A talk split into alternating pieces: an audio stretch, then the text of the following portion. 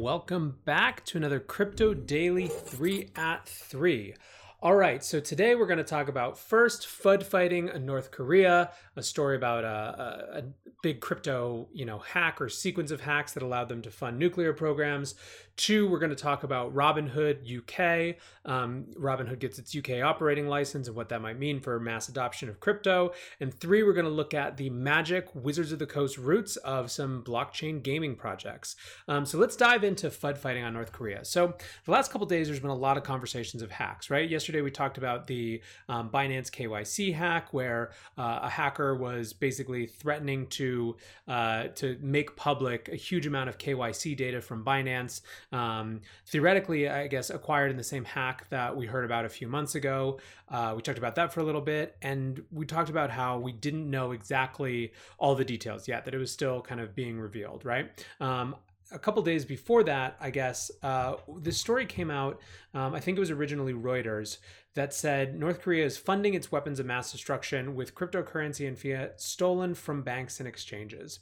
So basically, this this story was that uh, North Korea had been hacking exchanges uh, over the last several years um, and, and, other financial institutions getting you know crypto activity and uh, and other uh, or getting getting access to cryptocurrency um, in order to fund its uh, illicit weapons programs basically um, so uh, when this came out obviously a lot of the folks who are in this space you know sighed a big sigh groaned a big groan because it's yet another example of uh, kind of the crypto is just for crime narrative.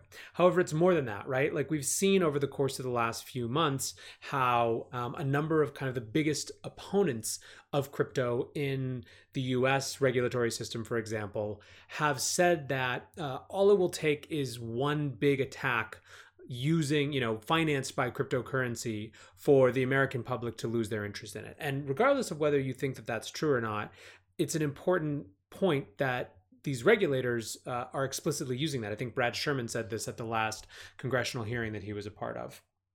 And so um, Messari yesterday uh, on their Unqualified Opinions newsletter um, dug into this a little bit. I think it was their analyst Jack Purdy who's been writing some really great stuff. He uh, he dug into this. He makes the same point, right? He says not a great headline for Bitcoin. While crypto is starting to gain more widespread attention, the vast majority of people have little knowledge of the space and are easily influenced by these sort of media-driven narratives. This particular narrative, crypto as a means for terrorist regimes to skirt sanctions and find nukes, is um bad right? I think we can all agree on this.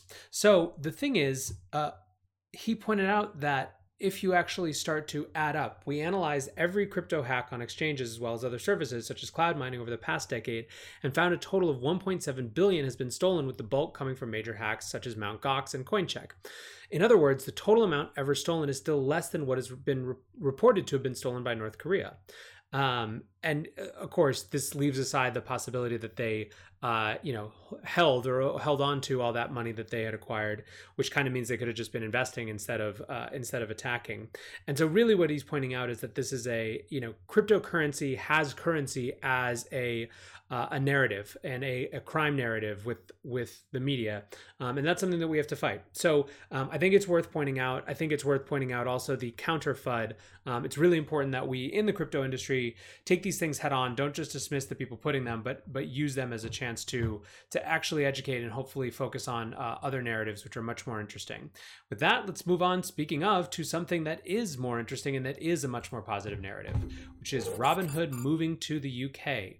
Uh, so uh, Robinhood is uh, obviously it started off just as a stock trading app. It branched out into crypto um, pretty recently, uh, or not too recently, I guess, but like a year ago, and um, and that's really exciting, right? Because for a lot of the folks who are uh, just you know your average consumer, you're not spending your time on Bitcoin Twitter, you're not spending your time on Reddit or whatever, learning about cryptocurrencies. To the extent that you hear about them, you're hearing about them either because one, they're in the media, uh, and until recently, that usually hadn't been a good thing, um, and or and or two, the places where you're already spending your time and you're spending your money are introducing you to them in some way. And so when Robinhood came out and, and started supporting cryptocurrency cryptocurrency was a big deal. Um, and so uh, earlier this year in January, Robinhood um, got its BitLicense, uh, and then which means it's able to operate in New York. Um, and then this is kind of like the next step where they're now able to operate in the UK. So what does this actually mean? Um, it doesn't necessarily mean that there is huge adoption right around the corner. Uh, obviously, there's a difference between offering a product um, and uh, and it actually having traction. However, it does mean that there's going to be one more easy on ramp um, for people to buy at least mainstream assets like uh, Bitcoin, and that's really exciting. And uh, you know, there's a lot to be said for these uh, these kind of money apps and these latter day, almost mini bank type apps that are selling uh, Bitcoin and crypto. So um, obviously, Square is probably the best known. Square's Cash App uh, for buying and selling um, crypto from kind of a mainstream perspective in the US.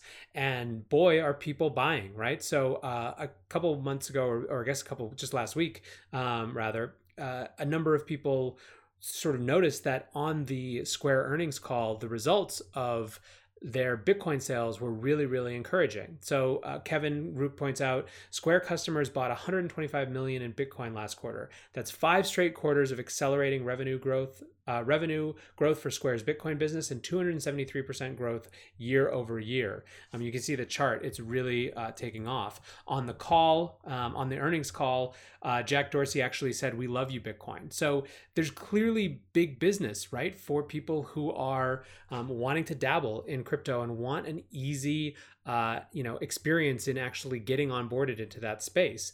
Um, this is something that's incredibly important and, and, honestly in some ways can't be overstated. People don't have this asset; they don't really get uh, they don't have an investment in it, literally or figuratively. So I think that these these moves, although they seem small um, individually, are in aggregate really really positive for the space. Um, and speaking of, let's move to one more area that's that's really exciting and dynamic in the crypto space um, blockchain gaming. So I- am watching blockchain gaming with interest. Uh, I think that um, if you kind of look historically at where new technologies uh, emerge, gaming is one of the key areas. Gaming, gambling, um, pornography. These are the spaces where uh, new technologies, new systems often take their roots. Um, and so it's interesting to see whether that will happen at all uh, in and around crypto. And there's lots and lots of folks who are interested and excited about the idea of NFT, non-fungible tokens, which theoretically provide uh, uh, sort of a an actual, a true digital ownership, right? So instead of other digital assets where you don't have them, they're subject to uh, to kind of confiscation or just irrelevance by the centralized game designer. The idea of um, of these uh, of NFTs and true ownership is that you actually own them. You can do things with them, including uh, sell them on secondary markets, which creates whole new different types of interesting opportunities. You can imagine a scenario where, as more and more people watch esports, the the exact item that was used to win some big esports victory um, becomes a collectible. And you know, for those who seem far fetched, esports tournaments are already bigger um, from a viewership perspective than almost all sporting tournaments. You know uh, terrestrial sporting tournaments. So this is a huge growth space um, outside of crypto entirely, just from a cultural perspective. And so the question is, what part of that might come over to to blockchain based gaming. And so, uh, you know, a couple of the air uh, of one of the areas that I'm watching most closely is um, the collectible card game space. It's in some ways it provides the most obvious parallels um, where people are used to this kind of experience between Hearthstone and the OG of the space, Magic the Gathering, of you know playing these card games, building decks, competing against people, um, and the idea of true ownership of cards is really easy. It's not hard for a Magic player to say, "Oh, I actually get that card and I could pull it out of the Magic Online ecosystem or the Arena ecosystem or wherever they're playing. Um, of course, the question is are these games good? Are they going to be fun? Are they going to actually attract people away from these properties, right? Magic's Arena is doing incredibly well. Hasbro just had its best quarter for a really long time, led by strong performance from the Magic space. Um, Hearthstone continues to be a powerhouse in the space. And so, um, so really the question is can, can these games actually attract people? And it's not the same as attracting users. That's the real test. But one of the things that I've been watching is to what extent these games will be able to attract talent, right? Uh, if you look at the top talent in any given industry and they're choosing to spend their time in um, a, a, space that is kind of crypto or blockchain adjacent rather than working on whatever uh, the leading properties, the leading titles are, or just different paradigms of building. Um, that's really interesting and that says something. And so, um, two recent pieces of news that I, that I think are interesting. Uh, the first is just from today um, from Gods Unchained. Uh, it was announced that they had hired Chris Clay, um, who was the the director basically who brought Magic the Gathering Arena online.